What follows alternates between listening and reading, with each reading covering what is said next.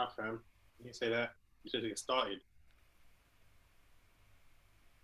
Are you, are you gonna make the same point about not wanting to be recorded? Every time you press record, Yeah, they're gonna press record every single time. yeah. So then you know, every action has a reaction, no?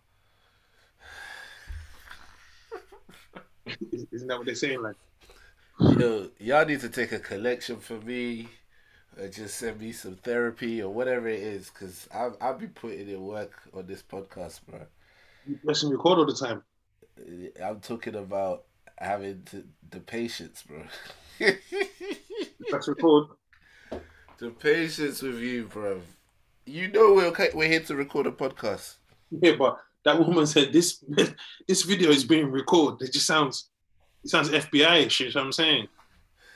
It's so funny because like you know it's like oh no I don't want the government to have my details. It's like come on bro who who, who are you? You know what I'm saying?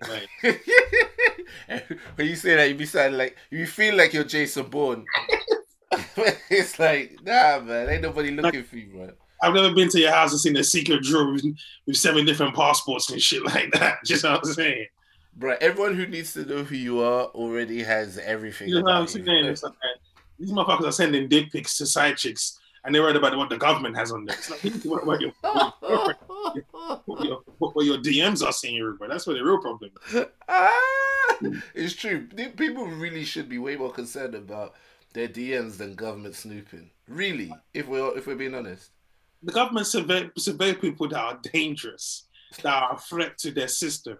You do you just you're just you go to the con you go carnival. You're tweeting about carnival in January. The government stopped following you that moment. to be fair though, you should probably actually be more worried about Mark Zuckerberg having your information than you should be the government. Worried Because about the trainers you buy, the clothes. Every time, every notice now, um, you go to River Island, for instance, you buy a pair of jeans, mm, and then they're just like, um, "Thank you very much." Um, we'll check your email address. So we can email you the receipt. It's like how many times I've been to River Island? like you have my email address in it, Bruh. and they don't want to email me the receipt. They want to tell me every time a new pair of jeans is coming. Of course. Of course. You They know wanna, they wanna build up data, they wanna add it Right? to They want to. They want to be right. They want to follow my habits. Yeah, they want to track you on the website. What do you Right. tend to be looking at? So they're the ones you should be scared of because what you don't realize is the government react to what the money makers do. Exactly. The government is there to just make these laws, so we, you know, they're the lawmakers. So the, you know, the bankers and the wealth corporations have to mess with them. But Yeah. it's a constant toss as to what they will allow and what they won't allow. I mean, bro, I saw I saw an article, a video that was saying that um, Mark Zuckerberg is going to religious leaders, and he was actually with the Pope talking about them bringing their religious services onto the metaverse um, in order to cr- increase engagement. I said, the Pope, the the Pope was there. Yeah, fam, it's big business, baby. Wow. But you know what? Why I, I, No, but how how'd you get that meeting with the Pope though? because he's a billionaire. I know, but like, how how did they set that up? Like, uh, They he said, got- they said that they the Pope. They said that he's in it. The well, same at way the, at the set up meetings. Louis He probably adds him on Facebook or something. Oh, that's good. That's good. I, it was it was it was right there, and I didn't take it. But yeah, It was an open goal, to be fair, it was an open goal. It thought, I thought you said it already. But yeah, um, it's funny because um, when you deep how the world works, you start to lose faith in the world. Of course, of course. like I was listening to the You, whole. you should be you should be able to meet with the Pope and be like, how about doing church, but, but on my platform? how about we get church on my Right. platform? But hey, by the way, the concept of the Pope is all he, you know, all all hell, all glory and holiness and purity. Infallible. You know, you if you're suffering, you know, if you're hungry, if you're poor. But I know that nigga doesn't meet poor people. Ah. Oh, poor man, you can't just say, "Yo, let me have, let me get a five minutes with the Pope." People like this. Who are you? Mark Zuckerberg, on the other hand, now we can have lunch with him. That's wild. That's that's life. It's true. It is. I mean, he does meet with poor people, but it's They scheduled. don't with poor people. And there's cameras. Cameras are on. yeah, there's cameras. people are around. Did you not know when the royal family, when we had the royal wedding with Meghan and, and Prince Harry, they told the poor people and the homeless in Windsor, y'all need to find a home by the weekend. we got guests coming and we ain't finna have y'all embarrass the nation. You know like when you when people come over to your house and your mom brings the best china from under the bed. Bruh. Damn. Damn, y'all be treating me like stepchildren in this house. You didn't even know you had glasses like that in your house. Like, what? Where did this come from? Bruh, they told all them people, I think you need to call Tyrone to help you come get your He said, uh uh this is Windsor, baby. Ain't gonna have the cameras of the world seeing those little homelessness as we walked by in Windsor. They're not gonna have that. Nah, man. And so you realize quickly everything is for an opportunity. You know, I was but funny enough, I was listening to um a woman talk about the black celebrity and his influence on black people Okay. and whether it's good or bad. And you what you don't realize is when you see like a basketball player or a athlete or a rapper saying vote Trump or you know, you don't realize they might have got public funding for their businesses. Bro, um, all the rappers were getting deals from Trump to promote Trump. Yeah, They were all getting like um please. uh, plea deals, getting Yeah. people out who are on Yeah. death row, all that Yeah. kind of Yeah. stuff. Yeah. So yeah, bro, we know it's real. They they were showing the text, like they're texting rappers like, "Yo, you just need to pump Trump for for the, for the election last minute push, last minute push, and we'll do, we'll get so and so out of jail for you. We'll give Yeah. you, bruh, this thing One, is um, wild. one- I think it was an athlete. I can't remember who it was. He endorsed under the Nixon period, and Nixon was black people did not like Nixon. Yeah, So obviously they get the Negro to endorse him.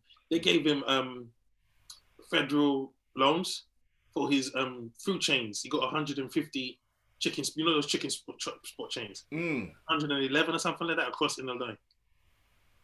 wow. Would you take that? Would you take that deal? So I think you froze for a second. What did you say? I was asking, would you take that deal? This is the thing, Allah, but this is the thing that people don't understand about life.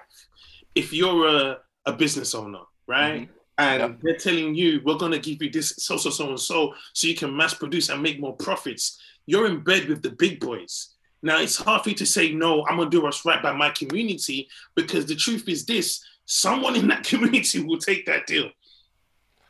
Bruh, and that's true as well. And so what side are you going to be on? So you kind of have to get in bed. So that's what they say when you say they say you sell your soul. You have to get in bed with the devil sometimes because yes, you're you're giving your piece away, but also you're in a position now to, to dictate as well.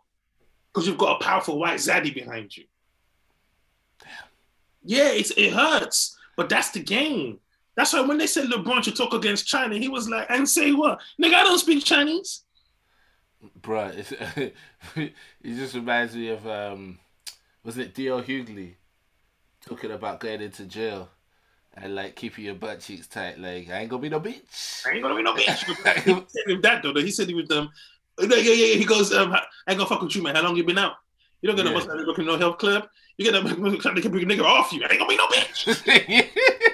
Bruh, that's that's how it must be. Them first few times they approach you and tell you this is what But you look need to like do. um, like when Jay Z signed that deal with the NFL. Like what, what, what was that really about?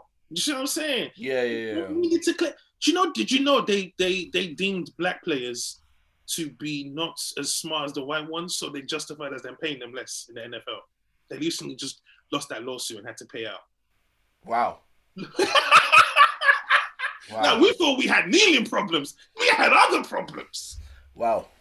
Do you see what I'm saying? So there was all of that. So to clean up their image, of course they invited Jay Z to come and have a meeting. Now who is Jay Z? He's a businessman. You really think he can say no to these people? He just bought the motherfucker a car. Bruh. That's what do you think that car is? That's a tax. That's a that's a that's a taste. You know when you grease the Don's palms? Yeah, man. That's what that is. They're in the same hustle we're. And that whole billionaire concept, they were talking about how they sell that to you because they want you to believe in I'm a self-made billionaire. I used to have a nine to five just like you. And they sell you that dream so you believe in it. And so when they're saying, oh, we should make tax less, tax, less taxes for the billion, billionaires, you're like, yeah, we should because I'm going to be there one day.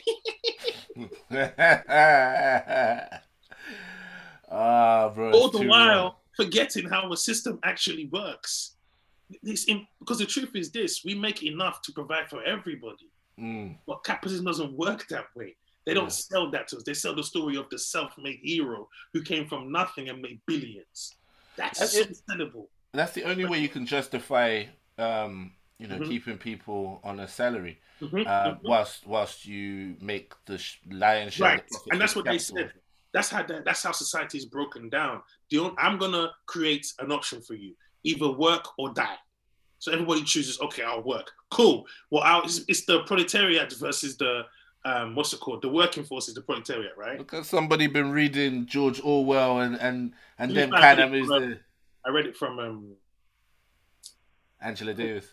yes, Angela Davis, because she was talking about Marxism. Yeah. Yeah. So you know, and that's just how society is. Those that um, create and those that work. You see what I'm saying? Yeah, but the, the, So- the thing the thing is is that it does actually, and, and and this is one of the the saving graces of capitalism is that if you can make enough from your labor to purchase capital, you get a chance to take a slice of the pie.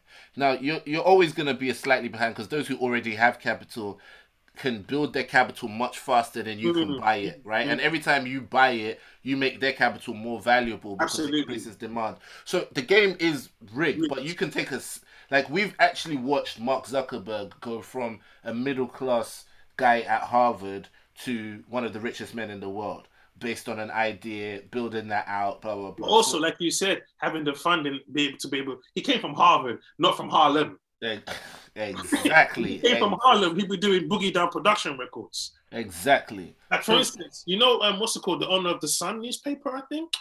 His Mhm. son started a record label because he didn't know what to do with his life. And as you do, you start a record label. Why not? he was producing rap. He produced some good. He had that um underground label that was taking some good rappers that produced some successful music. Yeah, But he, it was cool for him because daddy's money is cool. yep, yup, yup. So you know, it's it's you're right. Yes, you know, you've seen Mark Zuckerberg go from, but because he's not afford, he doesn't have to go. He doesn't have to worry about joining the Bloods and Crips on his way to school at seven years old. Yeah, yeah, yeah, definitely. The Is tough it- decision at seven when your daddy's like, listen, man, you're gonna have to make that decision soon. Now you're gonna go blue or red. Nigga, I am five. You know, niggas is selling packs at eleven. Can you imagine looking at the lunchbox like, "Hey, Dad, you can't give me no blue lunchbox. You know, you know we blurred you're out here." Political in, in in Bloods and Crips houses. Nigga, you got a blue lunchbox on blood. Oh, blood. What's... Like it's crazy. And so the paths are so different. Even in the NBA, for instance, imagine you're the best player in your hood. Yeah. Ola, the whole hood is dreaming through you. Bruh. But it's not a layup anymore, is it? It's just not a layup anymore. Nah, this the dreams of uh, So, little... so when a nigga misses a Tay-Tay. shot, when a nigga misses a shot, you have to understand, damn, the whole of Brooklyn missed that shot. Bruh, you have to do it for Lil Saint, bro. Yeah, so it's the pressures of um. It just taught me that in life, you know, that's why the Bible, it's, at its very pure nature, its teachings are so true in the sense where you have to find a way to be content in this life Mm-hmm. And not Happiness com- with and not- and not um, covet what your your neighbor has. We spend so much Mm-hmm. time coveting on what our neighbors have. Mm-hmm. The- Mm-hmm.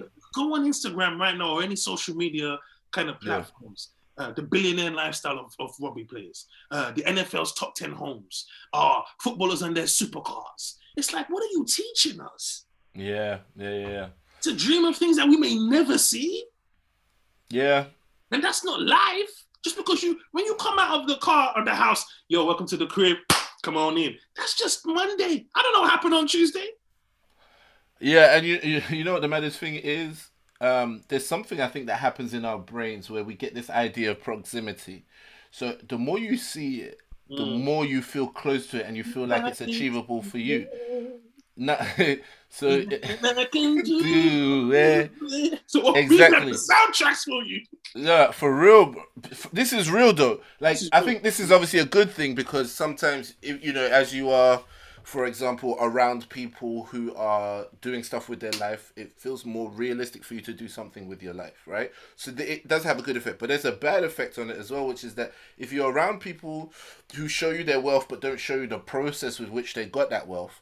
You can come to think that like we're the same, so I should have that money as well. And then people like watch stuff on social media or YouTube and become deluded into believing that basically or entitled and think that the world owes them something because Mm. they've seen a normal guy Mhm. become a multimillionaire. That Right. that part we need to you know obviously re- always remember that there's a process in there.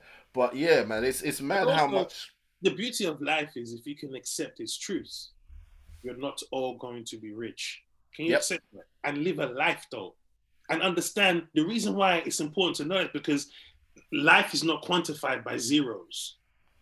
Mm, mm, Your mm. achievements is not going to be quantified. Anybody who dies and they go at their funeral and said he made a lot of money, that means he didn't do shit with his life.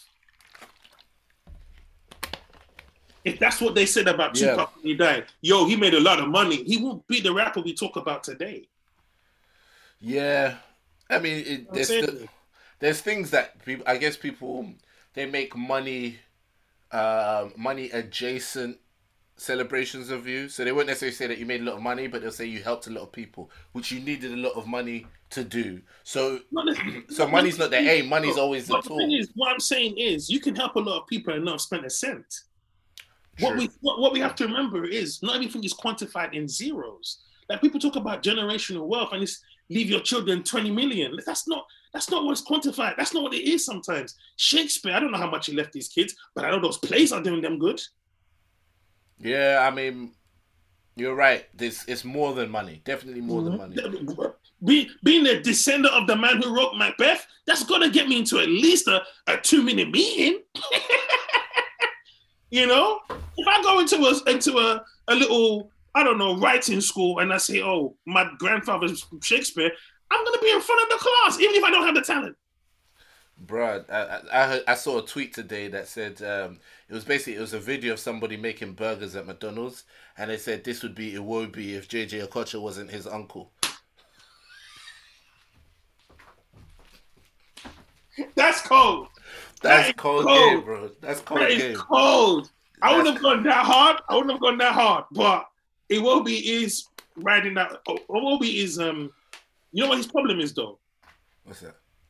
uh, he's playing the life. He's playing football, and not being. He's playing. He's well, everyone's playing football in a I'm, sense. I, wanna- yes, I'm trying to get. I'm trying to settle in. Like, what's this? He's got the look, you know, the trains, the boots, but I don't think he understands what it means to actually develop yourself as a football player. The work you have to put in to get better, to get to a mm. level of consistency at least. He's mm. too comfortable, you know. He went to from Arsenal, landed at Everton, which is another very big club, but he's not getting games there, and he's still getting picked for the Nigerian national team. He should not be in that squad. He shouldn't be in that squad because his performances don't even add up to being called to an international team. But you mm. know, respect to Nigeria, he didn't start. He's not starting for us Yeah, because back in the day, as long as you played in the Premier League, you're going to the team, yeah, yeah, yeah. which is like which I which I've never liked because I Yeah. believe there's players in Nigeria who who can find a moment in this in this in this thing and who will play their life for the shirt. And so it's a shame, but that nepotism has definitely helped him. Yeah, yeah, yeah, yeah. Like Beckham's son trained at like at Arsenal's academy, Chelsea's academy. Everybody knew he couldn't play, but he's Beckham's son. Are you serious? He can't play. Nah. I saw he's got like a a deal with Puma, face of Puma now or something like that. Yeah, he's a, for a model, isn't it? He's face- he's, got, he's a photographer and he's dating a very, very, very, very rich woman. That's what you do, man. He's dating the heir to one of those one of those empires. He's dating the heir to a billionaire businessman. Bruh. What else would you do, man? Why Well, not? if I was him, I'm, I'm tucking at least half of America, but then I'll settle down definitely. David Beckham's son doesn't even have to think of, of, of what life should be. Just you figure it out.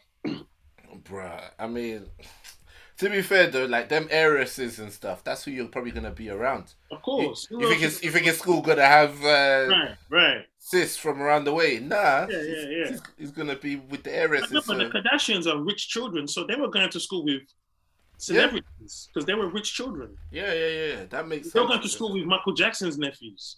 Oh, really? Yeah, so um, Thingy, I think ta- t- um, one of them, one of the guys from 3T, I think dated Kim Kardashian.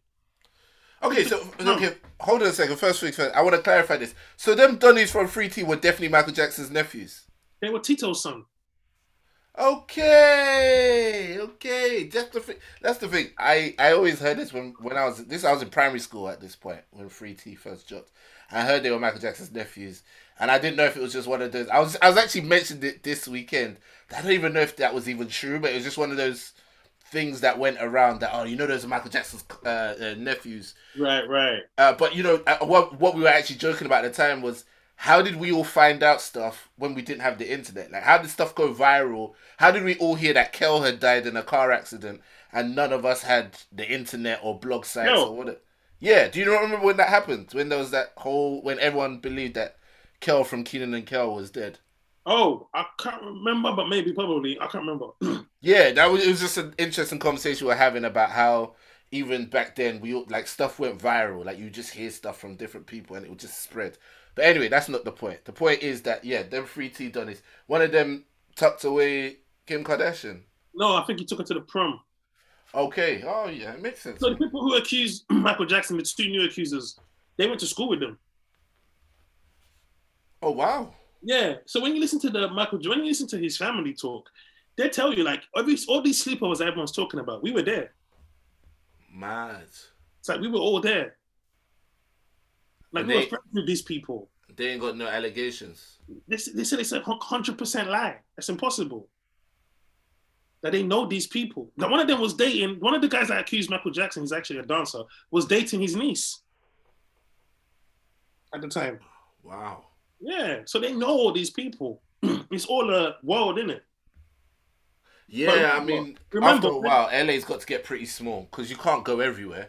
You Remember, when, when, when someone puts a when someone puts a story out about you, Yeah. whether it's true or not is not the point. It's just the story in it. It's left to what people believe. yeah. Yeah. But that's still that's that's hella wild though. It's hella wild that you know there's these um these very closed off uh, environments and yet you know we we just hear some allegation we hear this blah blah blah but it's like I know you like I I was there you didn't do that I don't understand how someone can come out and say stuff like that when you know we all know each other you see like for example if somebody if somebody um started reporting on the comedy scene and they said, "Oh, this is what it's like between the comedians and so on," and I now come out and say, "Yeah, Fumbi is blah blah blah blah." There's a part of me that be like, "No, but come on, man! Like, I know Fumbi. I can't really be out here saying a madness like this." I don't understand how people do that in those worlds where it's like, surely there should be some social pressure that, come on, I know you, man. Why are you lying? Really, really. When people will tell you, "I'm I sold 2,000 records in five minutes," you, you, you don't question that. you don't question how physically is that possible, knowing the label bought all of those records that day. Even when the jig is up, we still go. Yeah, yeah, I guess so. So we, I think human beings like to be gullible. Yeah, yeah, live. yeah, yeah. We like to be fed, you know. You're right. And even you're right. tell people the truth, they'll be like, "Nah, they said it on the news." you know, it's, it's what it is. Some people don't believe COVID is real. Someone said only social media can make common flu. This is a guy on Twitter, and he called it a common flu. I don't know his medical background. I don't know how how deep knee deep in science he is. But because he has a platform and a blue tick, he has reduced COVID nineteen to common flu, and people are retweeting and sharing it. Yeah, and I think what it does though, the thing about um those kind of statements is that I don't think people necessarily care if it's true or not. Mm. I think it's convenience. I Mhm. think people like convenient information. So if I never wanted to believe in COVID, uh, or I wanted to live my life as normal, or I wanted to be able to go on holiday, I'd be more inclined to believe somebody calling it common flu than if I was maybe more concerned with like being a social justice warrior or saying the right thing or all the other uh, motivations people have. So like if if right now like let's say you really want another Tupac album and someone comes out saying, "Oh, we actually know where Tupac is. He's here." I'm not saying you specifically because I'm sure you know exactly where his body is because you know everything. But if let's say you really wanted that album, you might be more inclined to listen to the guy like, "Oh, this guy knows where Tupac is. Like Tupac's still alive. That album's gonna come out. It's gonna be fire." Because you want to believe it. And I think that's just what today's world is. I think all the information is just about. It's not really about what's true anymore. It's about what people want to hear.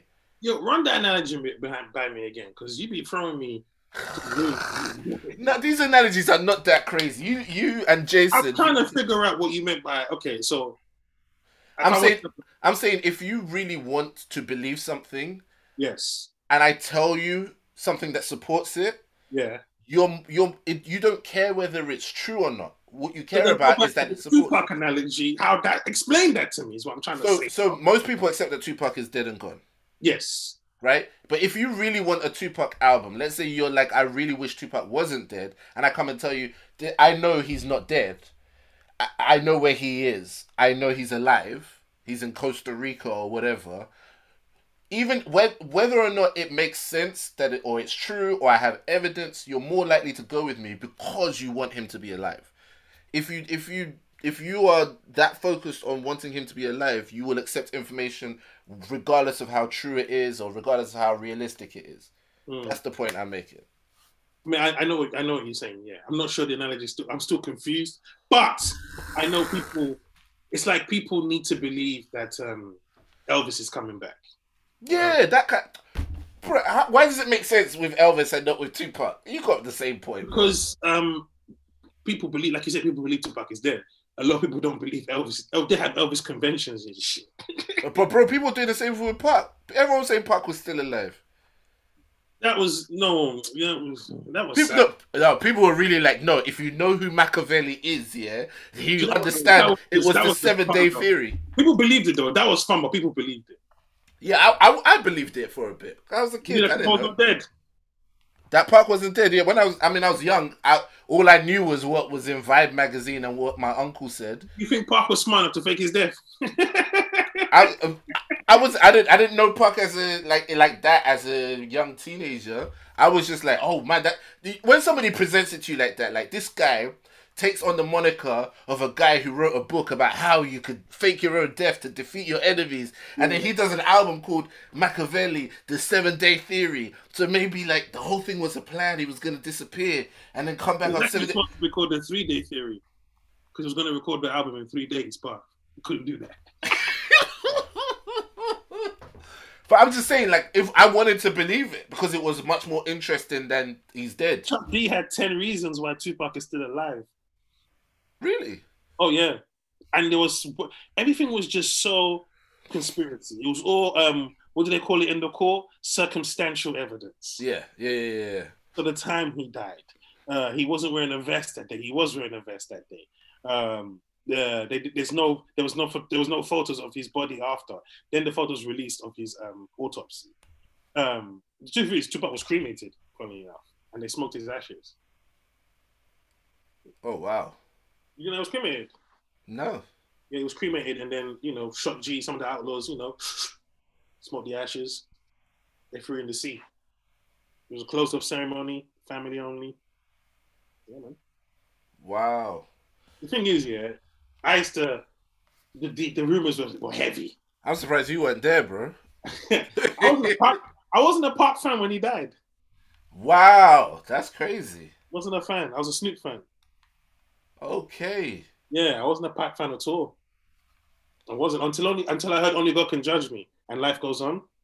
Okay. And I've never heard I've never heard anyone speak about their pain in such a storytelling fashion, and I really felt it. And then I just started to listen to his music so much, I became obsessed. I can't lie.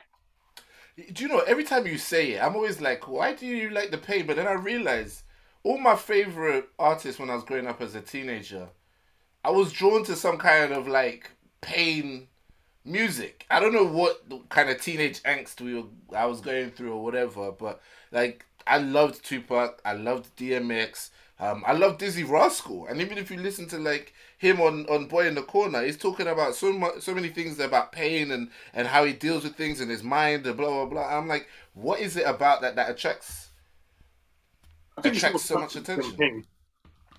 What's that? I think it's more substance than pain. Okay. There's more substance to their music. But is there no substance in joyful in joy? Is there no substance in depends on how you portray it. So there's a way you can say, I want to have sex with you, or you can do it poetically. So it's, you know, pony versus overjoyed, you know? You know, oh, pony spray up my saddles, way you know, it's just you know what it is. Where someone will be like, you know, I think Uh, this. I think this is the first genuine thing of 2022. I love the fact that it was subtle. I love how he snuck it in, sneaked this in as always. Um, that You know, was um, amazing. But then you know, I think um when you or if you listen to Luther Vandross and um, Beyonce, I think it was actually Donny Hathaway and I can't remember who it was Donny Hathaway and someone else. I can't remember who the female was. Roberta Flack, where is the love?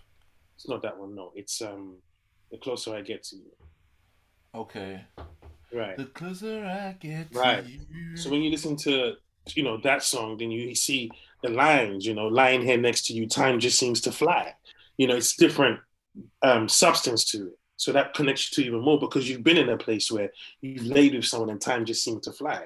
You Yeah. felt a connection that takes you to a place. Same thing with DMX's music or Tupac's music, speaking about the struggles with his mom and stuff like that. Mm-hmm. Depend, you know, depending on where you were in life. I was in Nigeria at the time. The struggles were hard, not just for me, just for people around me. You know, so you could connect with struggle music, just trying to see a better day. Then I came to London. You know, well, when I came to London, being a young black kid, you know, running not running the streets, but being on ends. Yeah. Tupac's music really helped me not become an idiot Yeah. because the tales were real. Do you know what else was like a uh, an odd um, but very integral part of my rap journey as a teenager? Uh, Eurogang slash SAS. I love like the Eurogang mixtape. The example I had that on super repeat over See, and over again. Canada then time, so I don't think I caught any. I missed the whole UK Grime Wave, missed all of it. Okay, but they were they, they weren't even grime though. They were just they were UK guys doing rap. Definitely very US style rap. And to be honest, when people sort of make fun of me or, or when Jason's like, "Why do you not have an American accent?" or whatever, like they were the, like the first progenitors of that. They actually got signed to Dipset at one point. So the, I I loved their story. They were Nigerian born British guys out in New York. One they go over. One of them's got a basketball scholarship. They end up running with Dipset. They get signed. You know what I'm saying? They're rapping with Cam'ron and blah blah blah. You know, you know, being signed to Dipset, it's like being signed to. Um, It's like being a Wu Tang affiliate member. it's like being a So Solid crew, bro. it's like being the ref. bro, you could be signed to Dipset and still do shifts at Footlocker, bro. That it doesn't mean I know it doesn't mean anything, but at the time I was like, being, being signed to the person that signed. bro, but they had they had one tune called "Doing Fine." And Okay. the, the chorus was like, um, Ma, just a little letter from your son just to let you know I'm doing fine. And, and you know, obviously it goes on.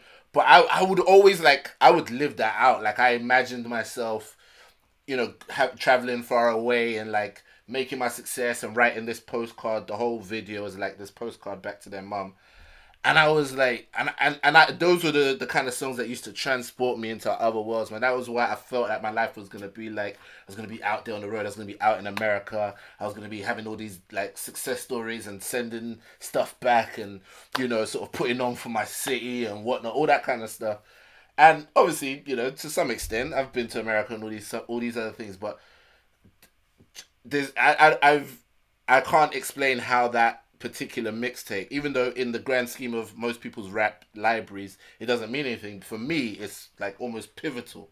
That's the beauty of music, though. It's not supposed to be Mm. um, everybody. Everything's for everybody. Everybody has an album that you may have never heard of. I listened to Koffee Brown's album. I don't think it's a very popular album in these streets, but it's my go-to. Mm. My go-to albums, and that's the beauty of music. What is remember- about the album? What is about that Koffee Brown album? It's a fucking killer album. It's a duet. It's a duo. So it's a man and a woman. So you get the best of both worlds: the male vocal complementing the female vocals. They keep the theme street. They were under that next movement. Okay, Well, next they were all kind of signed to the same movement. okay, And you, you know, you have to understand the music industry is, is it's not about good songs. It's about selling records. mm. And so a lot of these albums are very good albums, but you can't sell it to the mass volume. yeah. You're not fucking with Linkin Park. Like I thought when Jay Z did that song with you know Encore with Linkin Park, I was like, oh, that's nice of Jay Z doing Linkin Park a favor because I had no idea who Linkin Park were. I didn't know Linkin Parks were doing the favor. Yeah, yeah, yeah. I mean, I, I only knew that because I was in school with a lot of white kids, Right. uh, uh, and you know that was their stuff, and that was like, that was like their moment where we would like get together and share our music. So that's how I understood how powerful it was because they listened to Linkin Park and I listened to Jay Z, and it was like, whoa, we finally got an album we supposedly can both listen to. I liked like one song, so let's not. but I, I just didn't know at the time, you know, how I thought Jay Z was the biggest artist in the world, period. Mm, mm, mm. Or, or, you know, Tupac or Biggie. I thought these were the big. Biggie wasn't as big. He couldn't have been because he was only out for like two years. He was just tasting that success. yeah, like two. He albums. died. Pac Yeah. had just. That was the first time he was global like that on his records. Mm, You know, where Madonna and Sting and people like that wanted to hang around him. You know. mm, yeah, Oh, you yeah, know, yeah. I wrote a letter to Madonna telling her we couldn't, we can't be together because I just can't portray that image. My fan base will not, they won't like. Black women won't support me. It's just not good look. That's wild. I mean, it is wild, but I think by the time you're at that point, you kind of understand how the game goes, man. I don't think anybody's really throwing their real feelings out there in Hollywood. Mm. You know I- what I'm saying? Like, I the think way I, it's- whenever you hear like so and so is dating so and so, there's a part of my brain that's like, so did your PR agent call this person's PR agent and say, I think it would be great for my client to date your client. Let's do three photo shoots. Let's do some. Let's so do- true. So you know true. that kind of so thing. true. You know the maddest thing? If Tupac did date Madonna, it would have taken him on such a. He would be alive today. But he would. He wouldn't have any of those good songs. It'd have been a completely different Tupac. You, you saying uh, white pumps be life saving? No, no, no. Because of who Madonna was. Yeah, yeah, yeah. Obviously, you wouldn't be in the same environments. You wouldn't be. Wouldn't. The tabloids would have been all over them. They'd Yeah. have changed him. He'd have to change. He'd have to change. Yeah, yeah, yeah, yeah. You know, and if he kept on getting in trouble, or they might even tell him to get in more trouble so he can push her brand as she likes bad boys, it'd have just been a shit show. What if Tupac uh, dropped a Christmas album? Snoop dropped the Christmas album. Who did? Snoop. Uh, but come on, Snoop. At, at, at this point, though, Snoop's. No, no, no, no, no, no. Does Then. Def, no, no, no. Death Row dropped a Christmas album. Are you serious? Oh yeah, I've never heard. I've never heard this. My brother plays it every Christmas. It's gangster as hell. Niggas is creeping in the back window.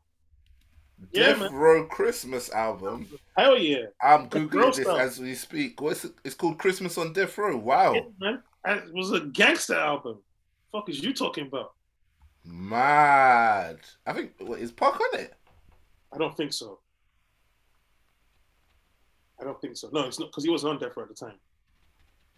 Okay. Uh, it just look. It looks like his um, his image is on the artwork. Of course. How are you gonna sell the album? Yeah, they got they got wings behind him, so they got wings behind him and a halo, Disclosure. bro. Disclosure. Yeah. Disclaimer. bro. Sorry. Disclaimer. You nigga dead, but we like the picture. That's wild. I didn't even know about the Christmas album on Death Row. Yeah, I think Outkast did a Christmas album.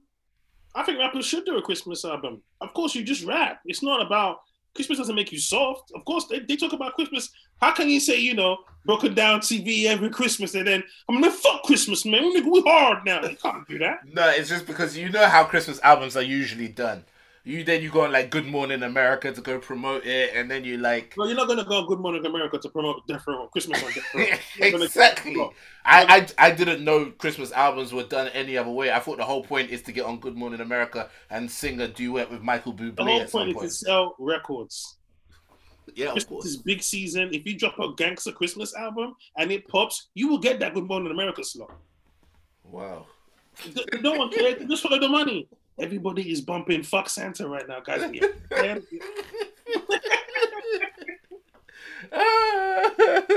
You know, but it would take something Wow. outrageous like that. You know, gangster, um, a gangster Santa. You know, you know, and running the reindeers, creeping up on, you know, fictional. I don't know. Maybe he, maybe he's rolling up his enemies, the Easter Bunny, and other holidays. You know, y'all niggas ain't shit. Twenty fifth is mine. You know that.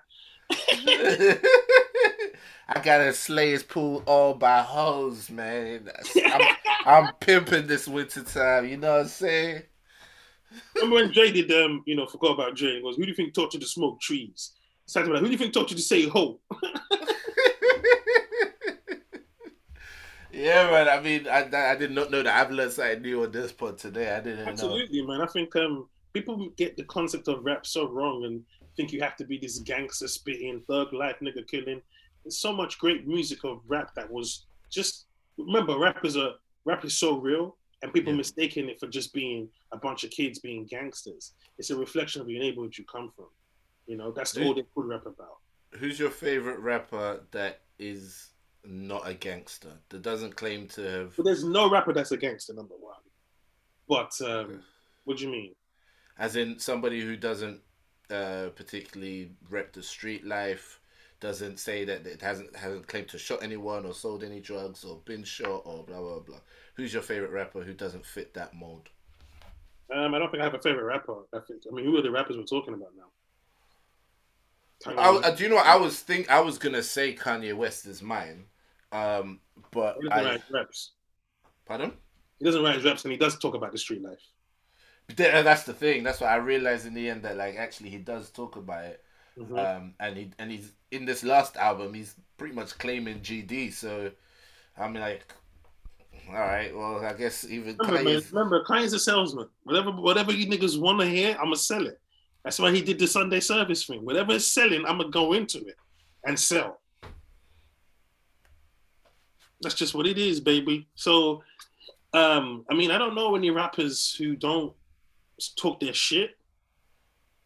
I mean, don't talk street life specifically. There's got to be rappers who don't talk street life, man. What am I what am I doing? Was Lupe Fiasco talk street life? I don't listen. I've never listened to him. Well, then he's clearly not your favorite. he's clearly not your favorite one that doesn't talk. May street- spoke street street Mase. Yeah, May spoke street life. Yeah. Ma- Mase, Murder Mase was talking the Oh, wildest, bro. Mercer was a killer. Yo, look, he- said my AK slay gays and spray strays with niggas' names on it, bro. Like this is Mm. this ain't no, it's not the soft Harlem world dude all the time, you know. Remember, like everyone forgets, it's meant. It's you know, it's meant. It's a movie, man.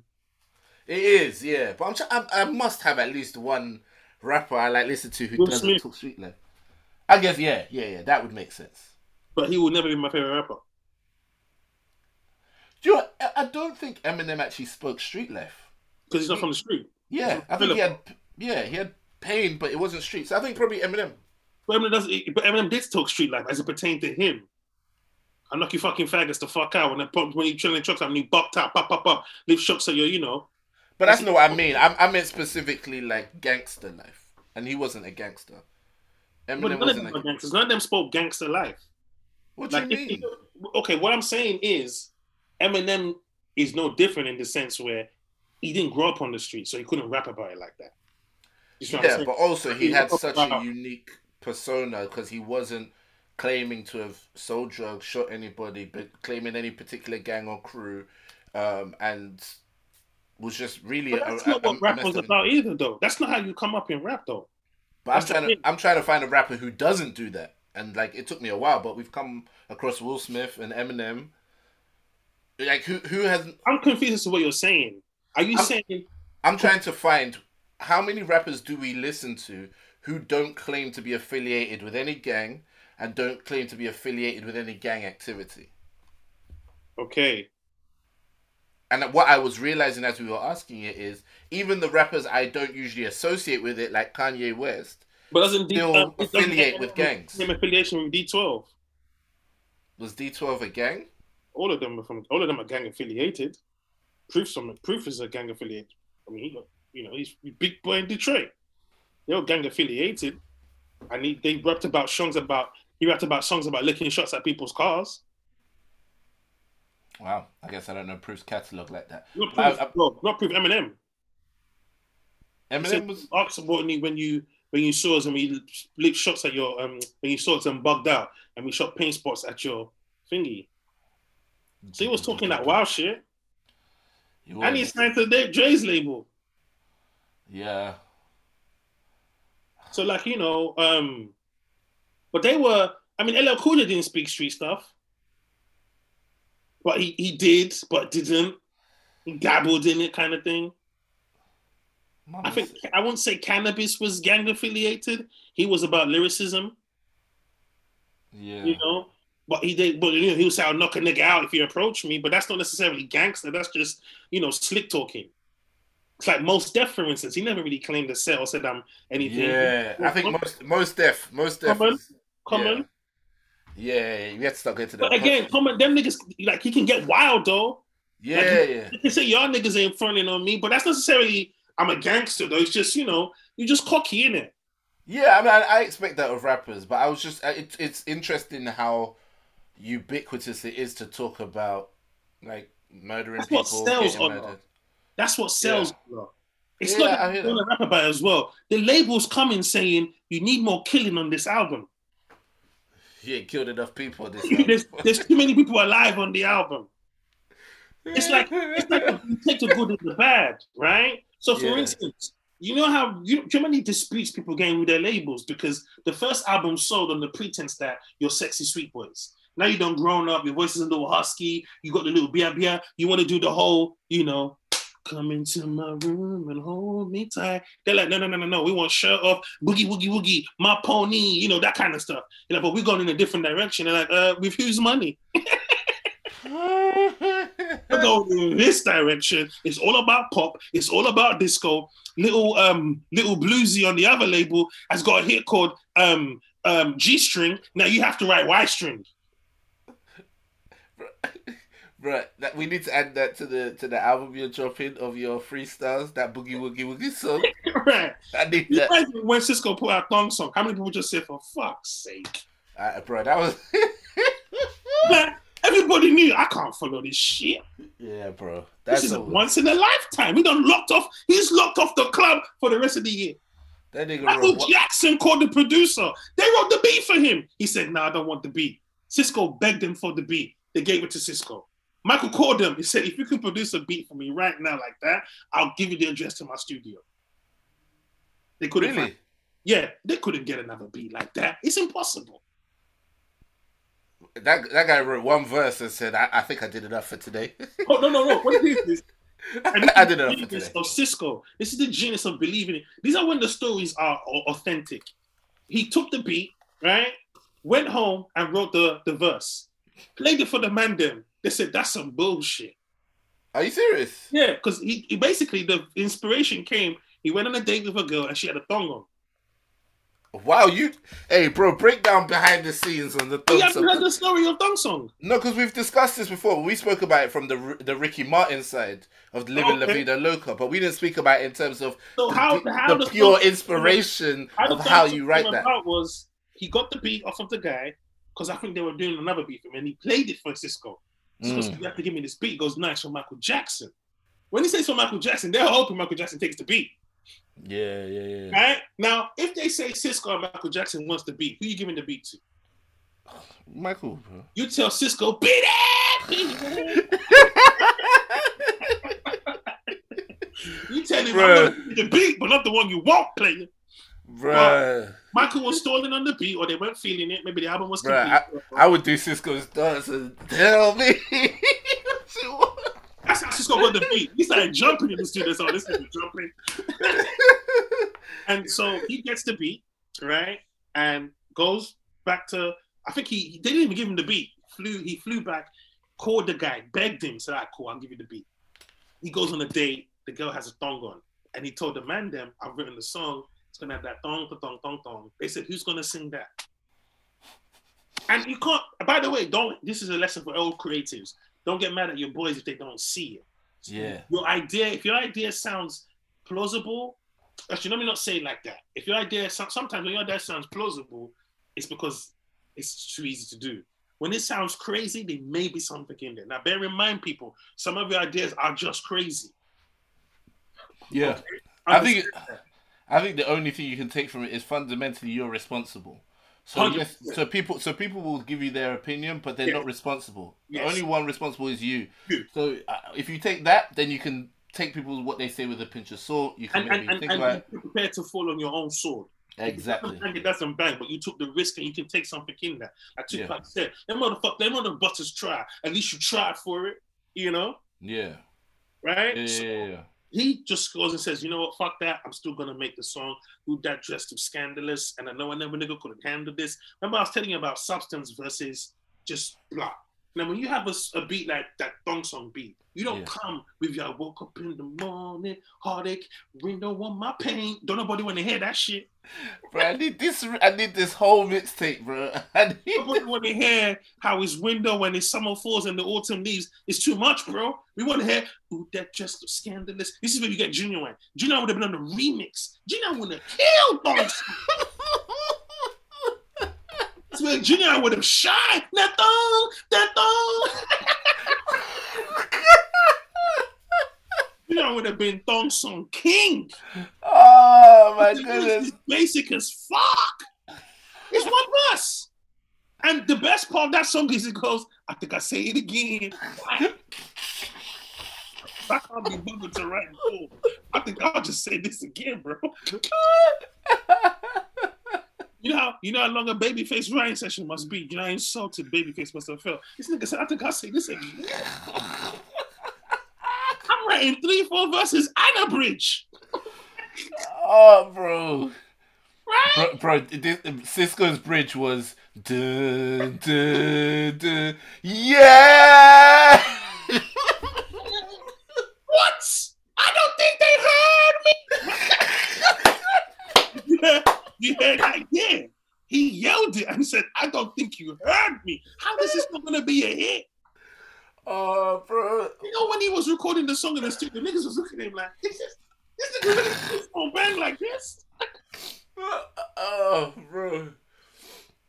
And this then the song, me, the song is so big, yeah.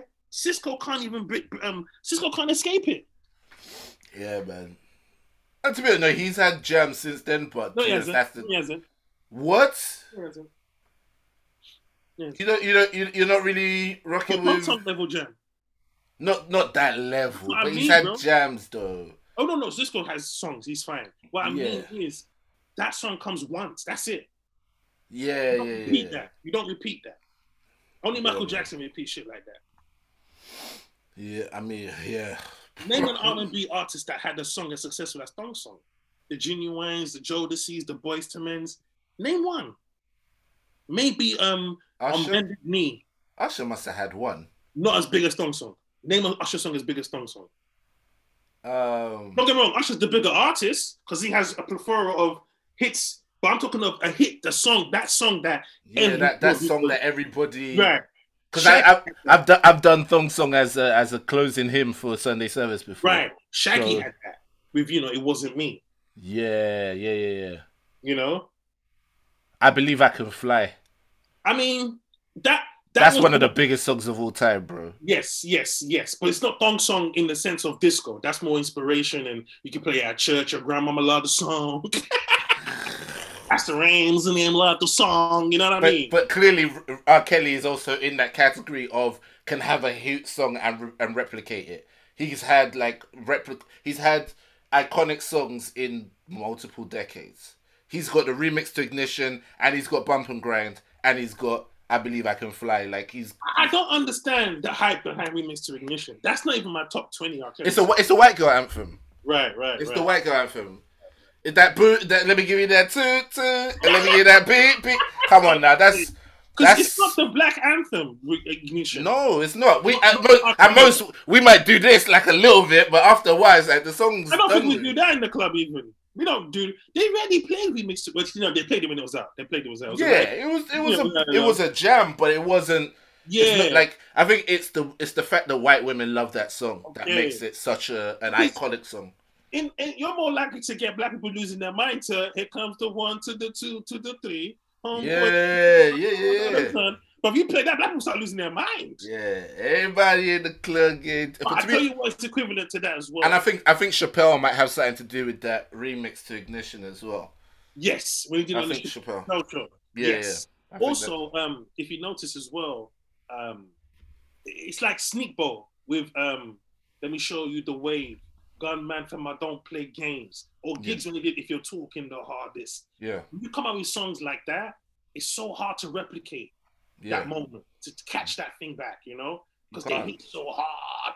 yeah, yeah, yeah. I'm t- and to be honest, it's like it's, you almost have a, a, a, an innate dilemma. Do I give them more of this, or do I now take them in a whole other direction? And whichever one you do, if it doesn't work out, people So will tell if- you you should have done the other thing. Yeah. Should have told you just give us more of what we want. And if Well, you give them say- another one, they'll be like, "Why do you do something different?" Well, I was my brother was saying to me today. It's like you know how now TikTok is determining certain singles that hit. So you know you want to bamba, you want to chill with the big boys. Now on one end, he's happy because everybody's singing his song. On here's the downside: the label comes and says you need to replicate that so you go viral on TikTok again. But Yeah, You're telling them I'm not a TikTok artist. I'm trying to rap about the greenery and the ozone layer being shut down, but don't nobody want to fund that. But you know, the, the interesting thing, because I think this one presents a new case, is that in Nigeria there's this rising, I guess, um, concept or hype around hype men, right? So the idea is that you, they're standing next to the DJ, DJ's playing these beats, and they just say stuff to get people gassed up. In that kind of situation, there's an element where I think it's a bit like stand up in the sense that you might have that one joke that bangs, but if you have the ability to write stuff that gasses people up, you all you always work because you've always got people always need to be hyped up. So I think it's different from songs where you put out a product. They and the guy doesn't have a song per se. He has a moment where he was where he had a thing that he was saying to hype people up, and people took it onto TikTok. So I think if he plays it well and he's actually quite good at coming up with these things that jazz people up, you want to bamba, you want to G with the big boys, you know. If he can, if he's actually really got that as a skill, I think he'd be fine. They'll call him for every party. Like, yo, just start Oh. I was thinking of. I thought it was an. I thought it was a song. No, see that's the thing. Like in Nigeria, this hype man thing is really interesting. You know, they there was another one, um, Shedi Balabala, Shedi Bulu Bulu, and they got, all the girls would be shaking their bum to it and so on. It was just a guy on the mic, and even if you listen to the actual song, it's on Spotify. Don't think the bums had something to do with that. Well, obviously that's a big thing, but, but that's how you. But that's how you. That's how you hype people up in the party. If you get if you get a girl with the night with the nicest ass tweak twerking it, you can Yeah. make pop. Yo, when that ass was like, Alele manwe ah de de de de de ah shidi bala bala shidi bula bula like right, just right. But remember, it's it's the ass that makes you remember the Of word. course, Like when of Chappelle course. said, "I'll just draw a titty saying cat milk." If that doesn't sell milk, what does? Yeah, yeah, yeah. That's oh. pretty much it. So, so yeah. I mean, I think that one's gonna be an interesting case. I want to see where hype men go. I think you know, obviously, a lot of people are gonna rush into it, and a lot of people are gonna be doing it. But I think, Well, it's like the wedding MC, innit? yeah. It, Yeah, so that's what I'm saying. It is more like You just thought MC weddings will stand up comedy. live. Sure, bro. Don't get me started, man. I spoke to a friend. He said, "Femi, I want to get back into comedy." I said, "Cool, man. That's a good thing." I said, "You know, you need to wait." Said, "I've been trying my material, you know, at weddings." I said, "At what?" Weddings, you know, right between the buffet and the speeches. My friend asked me to um, be part of her show today, and I said no. She said, "Oh, you don't rate my event." I said, "I don't, but that shouldn't affect our friendship because I rate you, just your event is trash." I think we talked about this, bruh. It's cold, man. Did she listen to the pods? No, she doesn't. Okay. The thing is, what Well, she then, doesn't, then. what, what she doesn't understand is, I'm at a place where I'm only doing things I want to do and not doing Oh, things 100%. I feel like I have to.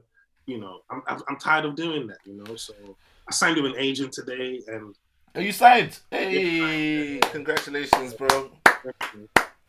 So, um, it's so fun. Everyone's like, "Congratulations," but I don't feel like I did anything. I just agreed to someone to let someone to take my money. Not that that's what he's doing. I'm just saying Yeah, I, I'm excited to join, but Yeah. I'm in a different place when I was like six, seven years ago when I first lost. yeah. I mean, you've made that very clear, and I and I respect it, and I and I can see it in you. Like there isn't that like uh, doughy-eyed belief that oh, if I sign with this guy, he's gonna revolutionize my life.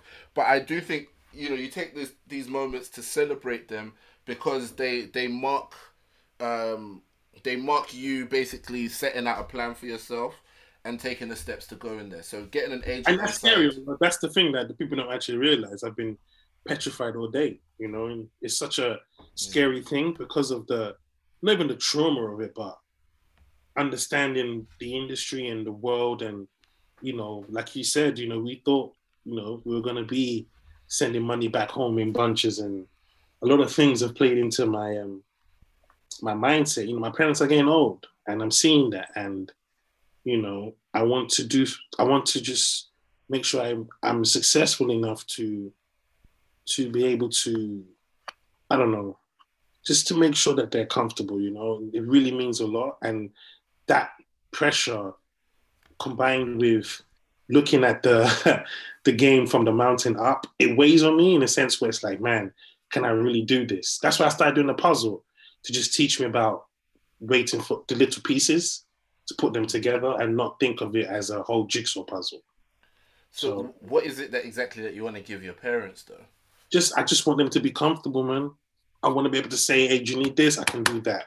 I can cover your bills or anything like that. I, I want to be able to just make, and they don't need this from. They're not asking this from me, mm-hmm. but um, you have to understand. You know, I'm I was fortunate to have two parents who sacrificed everything so I could have something, and I mm-hmm. really want to reward that with everything.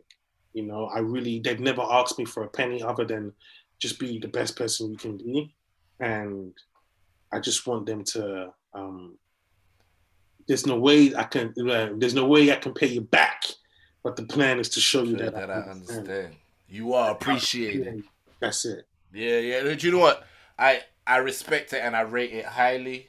Um, I just, the only reason why I was asking was because I wanted to link it back to what you were saying before about not everything in life is measured by the zeros. No, no, man. Um, and so how like you know leaving an inheritance for your kids isn't always about leaving them twenty no, million pounds. No, it so might I, be a punchline of yours, of that feeds your kids for the rest of their life. True, it could be. Um, might be um, punchline of yours. So, but yeah, it's it's it's, it's important. For, I guess it's important then to define what it is you want to be able to give your parents and how much of that is re- truly financial and how much of that is going to be your time you know, going to go and mm-hmm. see them mm-hmm. and talk to them? How much of it is going to be helping them with physical tasks? Even in the work I do, mm. you know, a lot of the characters I'm going to try and portray are going to have elements of my parents in there. Yeah, yeah story yeah. from my parents, you know. So I just want them to see that I'm doing and that um the appreciation to show that appreciation. I think. Um, is that the the part work for the week? I wanted something to, to work for other than you know, 10,000 followers on Instagram, you know? I feel you. Something to really fight for other than popularity. Is is that the part quote? Can I just clarify that? Which one's that one? Uh, I, I can never pay you back, but the plan is to show you that I understand. You know what? It wasn't supposed to be. I didn't have one, but I was good. I figured we were gonna get one organically somehow. Yeah, we got it, bro. You are so appreciated. You are appreciated. That's the, that, yeah, that's the. Hey, this tile's be coming off the top though, fam. Bro, somehow, somehow, bro. No, but you know what? It's, it's important to. I feel like it's important to know what you're fighting for. Yeah. As opposed to just going in there, because then you'll settle for everything. Oh, facts, bro. I do this for my kids, bro. I do this for my wife. I do it for my kids. Mm-hmm. I do it to make sure that my generation turns around. Our story, the money has to start flowing downwards in my family. You know what I'm saying? Like the the, the, the wisdom has to start flowing down. We need to build. We need to. We, I need to see. Um, I basically I, I, I want to see it get to a point where the marriages are are sticking together in my family. That the, the stories of divorce stop happening. You know, um, there's so much of those things that I work for that. You know, when I'm telling a joke, it doesn't necessarily obviously seem like it's connected, but I do so much to talk about marriage or, or to talk about uh, my thoughts on, on society or whatever it is, all because these are the things that really drive me way more than the followers and the followers and stuff is the side is like the, the, the path you I, I sometimes feel like I have to take to get to where I'm going, but it's not the aim. The aim is not to get the followers or blah blah blah. The aim is to get the bitches. I'm sorry, the riches. The riches. the riches. But yeah, remember, I, I really believe it's not the wealth, it's the work. You know, they won't take your word for it, they'll take your work for it. And if mm-hmm. we can mm. leave this earth and people can still churn out our work, I, am I'm okay with that. Mm. Because it's, it's those things that keep society going. You want to learn how to take over a country, there's a book for it, bro. Yeah. Because some nigga did it in 2020, in, in 1841. Yep, it's true you know. And so, and they're still living on his philosophy. They will talk. They'll tell you about Pegasus and Pythosaurus and um, you know all of these people who look at Shakespeare, bro. The, the master of conflict. You want to make a conflict movie? Go and study Shakespeare. This nigga will have his, this nigga will have a man beefing his cat. His eyes looked within as he walked in the path. like he just knew how to create conflict, and his characters were so flawed. It's like he knew who human beings were. Yeah, that guy was telling stories, bro. Stories, fam. So you can't hate on a man like that. Yeah, yeah, yeah. You know? So, like Denzel says, you know, do the work. Everything is a distraction, you know? All the celebrities are billionaires and black people need to do this and do that and white people white privilege and women and all it's all distractions the only thing that matters is what you is how you shit on this earth mm. how you gonna stink out the joint player that's how that's all that matters and some people do it silently some people make a loud noise of it some people are famous some people are not but everybody's contributing somehow Hey, if you mm. own a bunch of health clubs in this country, make people work out now. So it's fucking obsession now. You're doing a part of it. You know damn well that out of 100 people that come to your gym, maybe 20 will, will succeed. you hoping the rest are failing because they just keep coming. So, some of them are just waiting right by the drinks cabinet. you know, you know the ones with the towel around their neck, just constantly mopping the sweat. Like I've noticed now, we're in a world where we're so insecure, man the amount of gym video pictures I've seen getting started. Today's the day from now on. And you just know I give these motherfuckers three weeks. The video starts slowing up. You phone, you have a conversation. What's going on? I'm just stressed, man. I'm like, but your videos seem to say that you're living the best life. You know, you don't. How are you working out if you have time for the video? Yeah, I, I always, I always think about this, but I know that for some people, it, they use it as a form of being held accountable. So when people ask them, like, "What's going on with the videos?" I haven't seen the video today. Then they go, "All right, yeah, yeah, I have to get back on it." And it jump, and it, it's a prompt, and they don't want to disappoint doing it for yourself. Then you're doing it for people. The whole what? thing is you're supposed to work out for yourself. That's the way you're going to stay motivated. Unless the motivation is, if I keep doing this for people, I'm, if that's the motivation, yeah. But you shouldn't do the videos for people. You should do it for yourself. Yeah, I was just that's reading. How the videos will stay up. I was just reading a book about this, and it's it's more like human beings are naturally social creatures, and so you can harness the power of uh, of of that social that desire to be socially accepted and channel it for a good purpose, which is to stay accountable on your goals. Right. So being socially accepted is the reason why most of us, depend regardless of how we feel like we want to dress, most of us decide we're going to wear a top we're gonna wear some kind of bottom, and we're gonna wear a cap on our head. And the day someone comes out with trousers on their head and a t-shirt around their waist, we go, "What's that?" Like, and we make that person feel like an absolute idiot. And, and then, then they Z do it, and then next thing you know, we we wearing trousers on our heads, yo. Exactly. It's still the same cycle of social acceptance. So you can actually harness that power if you if you know that look, I don't want people to think of me as a failure or as a loser. So you, so that's the reason why I'm going to post that I went to the gym. Unless it can actually be, it can be useful habit for money. It, it, if it don't make dollars, it don't make sense. Because the moment I, you get ten thousand people watching your workouts, it goes from motivation to drink Gatorade. It keeps me fit. of course, of course, bro. We know the game. But I know I know a sister in particular, and the reason that's the reason why I'm saying this. I know a sister in particular who really goes hard in the gym, and you can see it. Like she's she's clearly very fit. She works hard. Yeah, you can see that she works up a sweat. Um, she is actually. Does she listen to the pod?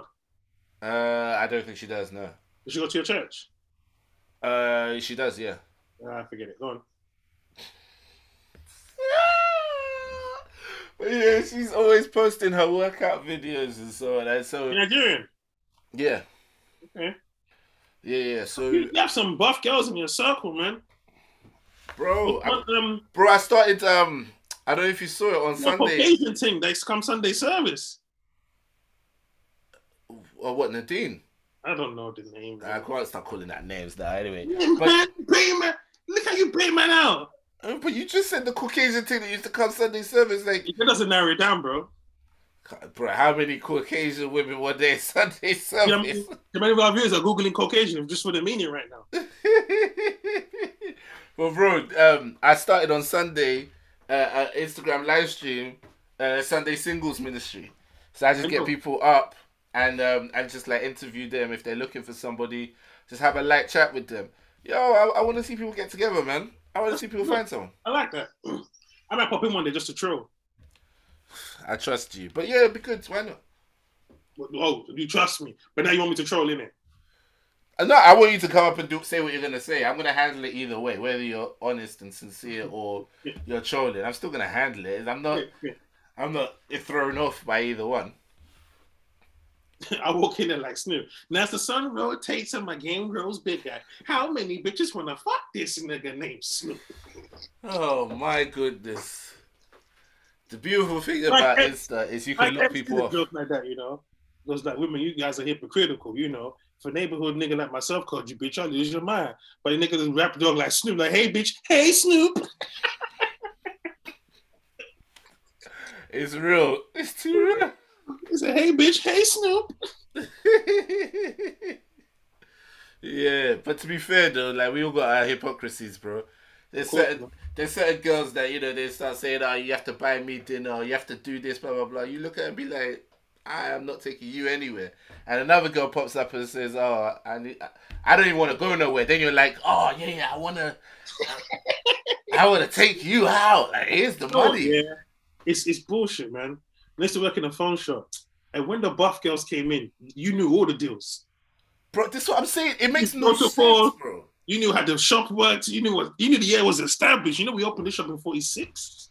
Bro, you know the you know the, the, Most. the plumbing was designed by Sir, Sir Alfred. It Uh, wasn't even called T-Mobile. Well, they're actually going to call it C-Mobile, but that was already taken. bro, I'm t- You were spending the most time. You go in, you get the phone for her, you open it out. Once she signs the contract, you help her set it up.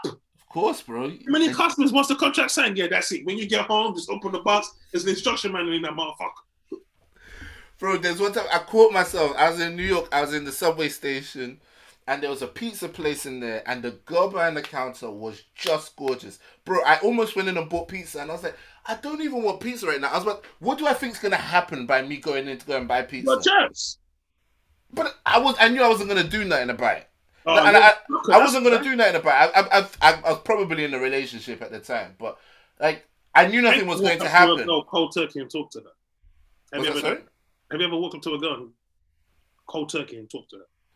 I think I maybe done that once or twice in my life. How did it work out? Cool. No, nothing crazy happened, but it was like I kept it very. Do you believe them stories when them niggas just say I tapped the shoulder and I was beating by the by the by the evening? Like, Bro, I, I always used to be like these uh, flipping superheroes out here. I just know that's not me. I'm not really like an approach somebody kind of guy. All, pretty much all my all my relations all my relationships started off out of like you know we'd meet under no romantic context ever start off being friends or just get to know you as a friend of a friend or whatever it is and then after we've been speaking for a while I might broach the subject and move it past there but to come in like straight on the hard sell like what's going on what's your name what's your number let me take your number down but that's never been me okay. Never been me, man. I ah, yo, I look at I look from the sidelines like yo, you, people really doing this? Wow, okay, You know, it's never been me. I've been around my friends who that's just their life. yeah. But um, when you see somebody that does it, bro, I look at them like a great salesman. Like yo, teach me the secret. You are the Wolf of Wall no, Street, bro. remember, remember, like, remember, there's pretty boys, yeah, there's new game, and there's bitch ass niggas. now, and then there's just um wise people like myself who understands his position in the world of hunting.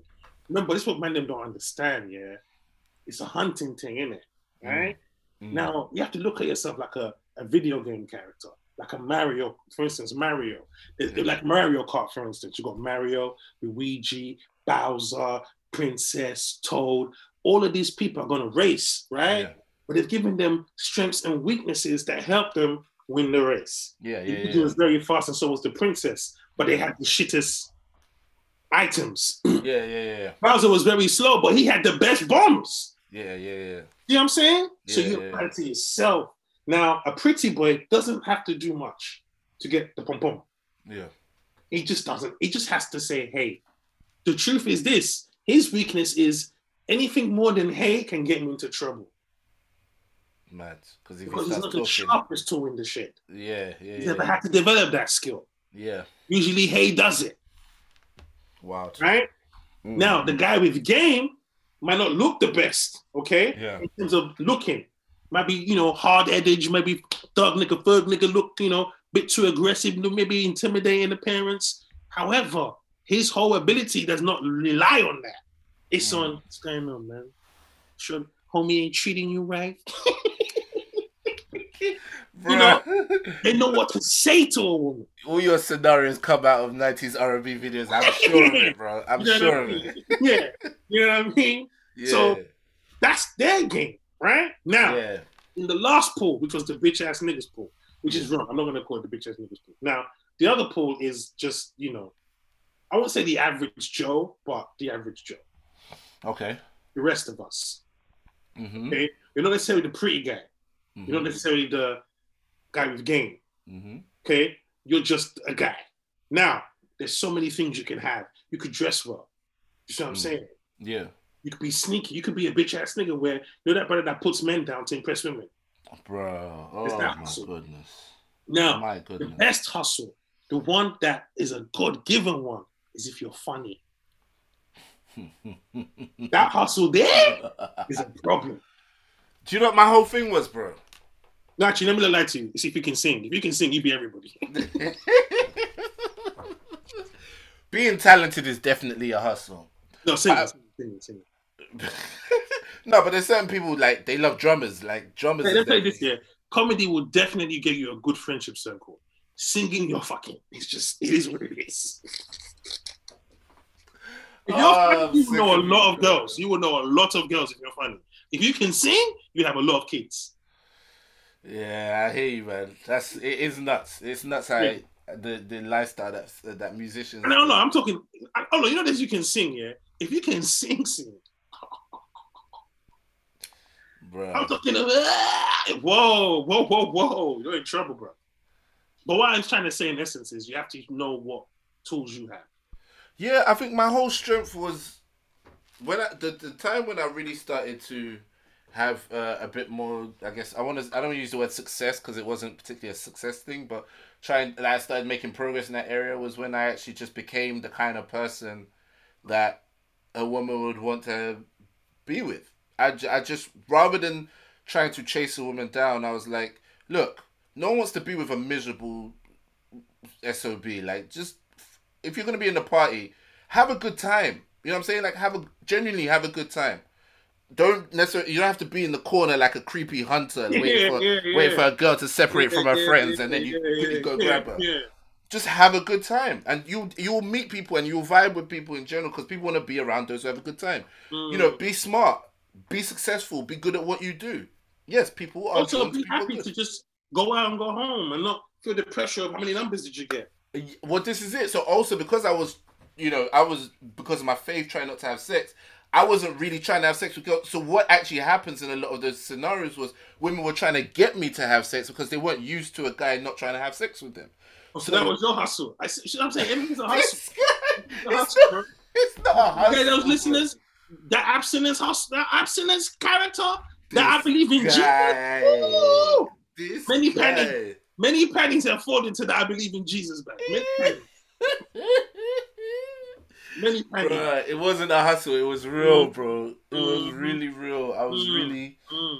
no, bro. You don't you don't understand how what I don't know if it's an ego thing for women, whether it's just like it's confusing for them, or whether it's just a case of they're horny and they're like, I I just I just want it. But it's like there's something in it where it becomes it switches from they switch from that gatekeeper mode of like trying to fend guys off to now becoming like actively trying to seek it think- out. You tapped into the Eve nature, like that forbidden fruit type thing. Oh, You think you triggered that contract again? You just preached the word right there, bro. Huh? You get the forbidden fruit. They don't know. I got to have it, baby. I got to have that, like that, that intrigue. That, like, who is this neat? Like, who is this guy? How Like, dare you You wear your gems like this, you know. bro? I mean, I'm. What do I need? I'm married now.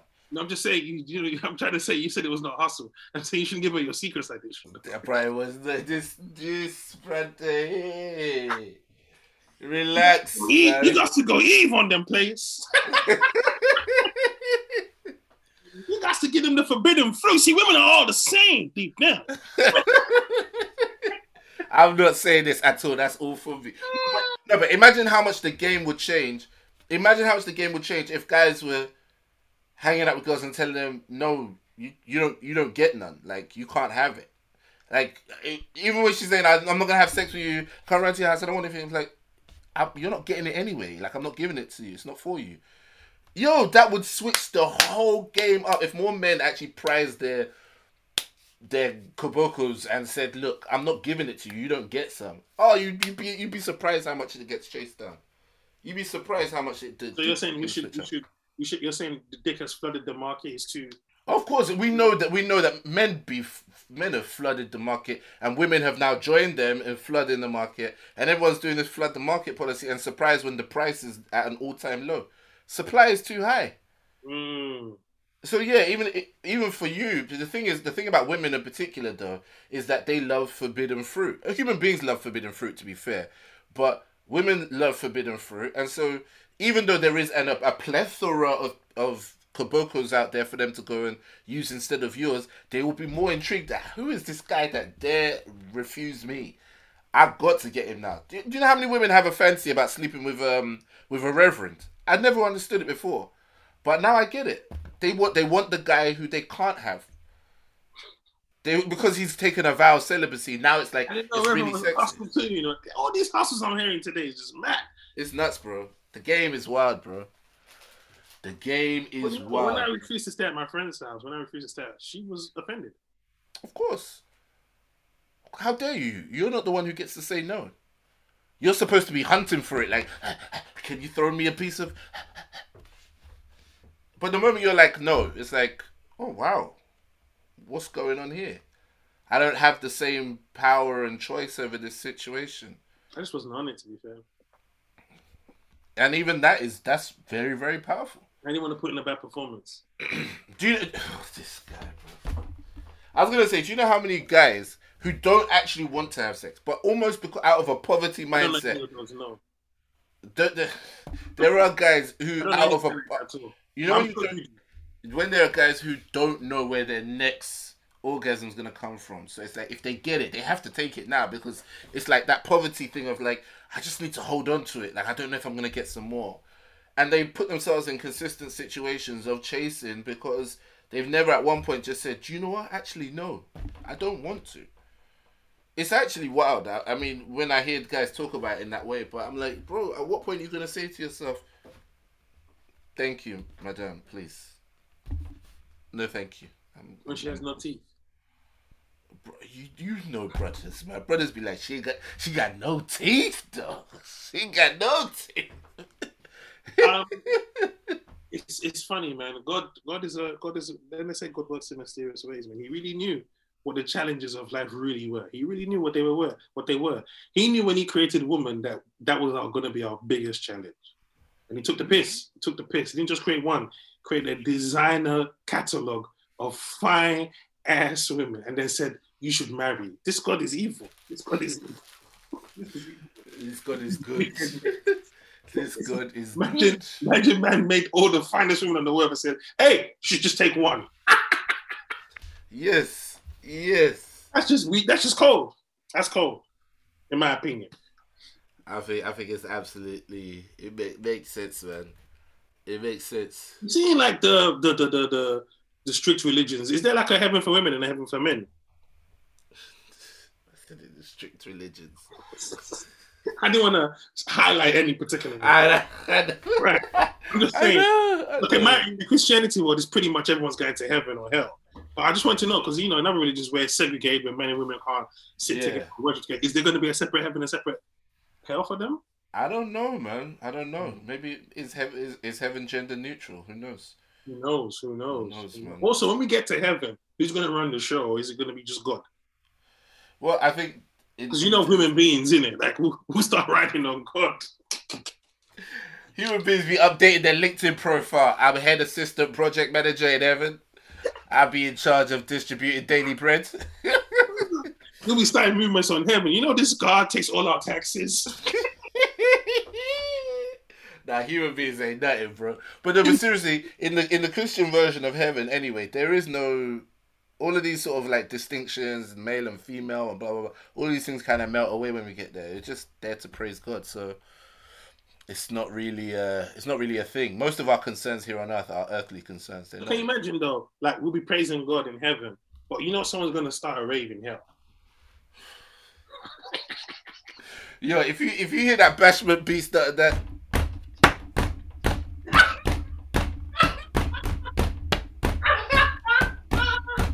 Imagine sneaking flies in heaven, like, yo, it's going down in hell on Thursday. I ain't going going quiet. niggas like you driving, you driving, I I know. catch a ride with you. Oh, you have to go to that door.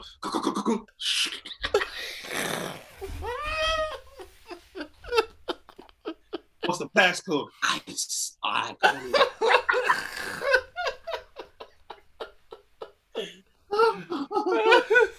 You know, you know, you know when they wake you up like, hey guys, it's time for praise and worship. You're like praise and worship again.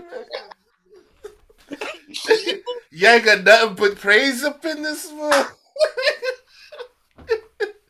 Damn, I don't praise all night last night. When John the Baptist leaving, man? Oh, oh, gosh, that's funny, man. The Raven Hell. Oh, that's crazy. Bro, you don't. That's actually the name of the rave, bro. Raven Hell, and people still. Be, what, what more do you need? Oh gosh. bro, people oh. still be like, "Hey, that sounds like it's gonna be popping, though." It sounds. yeah, yeah. You know, all Yo. the drinks, you know, you know, we ain't got no cold drinks, you know, we in hell, man. They just melt away, man. Yeah, you you know the IG models didn't make it to heaven. You know what I'm saying? Imagine you, you're, you're sticking in from heaven. You see mad, like you see mad people that you, damn, I thought you was, oh shit. can, you imagine, can you imagine walking to the rave and spotting people? Hey, I, I made it through, man. I made it through. You here too? Oh, what's going on, man? Ah! You have to leave. Like, Come on, man, take me with you. Sorry, man, you fucked up on her. I got to go, man. hey, but be good though. You know what I'm saying? All Like, right, be good. hey, roll safe though. Roll safe. Oh man, I think that's a good place to conclude it. Real safe, man. Oh, facts. That's that. That's funny, bro. Thank you, uh, everybody for for rocking with us, man. Um, somebody said we're getting into a nice groove. I really believe it, man. I feel like People hit me up on my DMs, man. Shout out. One brother was like, "Yo, bro, the way you know the sitcom idea, you guys should definitely do the sitcom idea." I was like, "What, what's We- sitcom idea?" stick on my dick. What the hell? I was like, "We spoke about a sitcom? Damn, Bro, we talk about too much of this too pod, much." I just, what did we say? Bro, you know how I keep saying that we need a mixtape of all your little freestyles in the moment. In my head, I'm like, one of these days, I'm gonna go through and like find them and, and edit them And and, see if they come up with a like a little it together. Not even just to put together like a montage of all the Yeah, moments how you the, freestyle. um, said. how you I can't the- be bothered, bro. I can't be bothered. You know how, how you did in the post? Yeah, yeah, a bit like that. That's what I was that thinking. I'll do, but it's it's too much work, bro. If we're if we're on episode what now? We're on episode forty something. It's an anniversary episode. What's that? You guys an anniversary thing. Maybe, but bro, man, it's like forty-seven episodes and it's like Remember- two hours each. Remember though, remember though, yeah. Ooh, that's a lot of work. That's a lot of. I was gonna say the jigsaw. I was gonna give you a jigsaw puzzle analogy too. You told me forty-seven episodes, two hours each. I was like, man, fuck that jigsaw puzzle. bro, it's long, man. I watched a great movie last night, The Accountant. So anybody who wants to, um, yeah, Ben Affleck, great movie, lovely. All right, movie recommendation: The Accountant. Uh, anybody who wants to do a labor of love and go through all of our footage and find every time that Fumbi freestyles a song in the moment. Any, Um, that does that, you get a free ticket to a show. Yeah, yeah, yeah, yeah. Do that. I mean, we'll add value in some way. Unless uh, you're in Africa, then don't don't happen. You know. 'Cause I know we have African listeners in it, but I'm not paying for your visa or anything like that. So you can come and see me 20 minutes at the Frog and Bucket. Facts, man, facts. Guys, keep shouting us out on socials. Keep DMing Fumbi. Keep DMing me at Fumbi on Mataya on Instagram, at Fumbi on Twitter, at All of the Comedian on everything. That's on Neighborhood. No crip, that's on blood. Exactly. So, guys, uh, shout out to the BQ squad listening to the BQ pod. We out. Peace. Peace.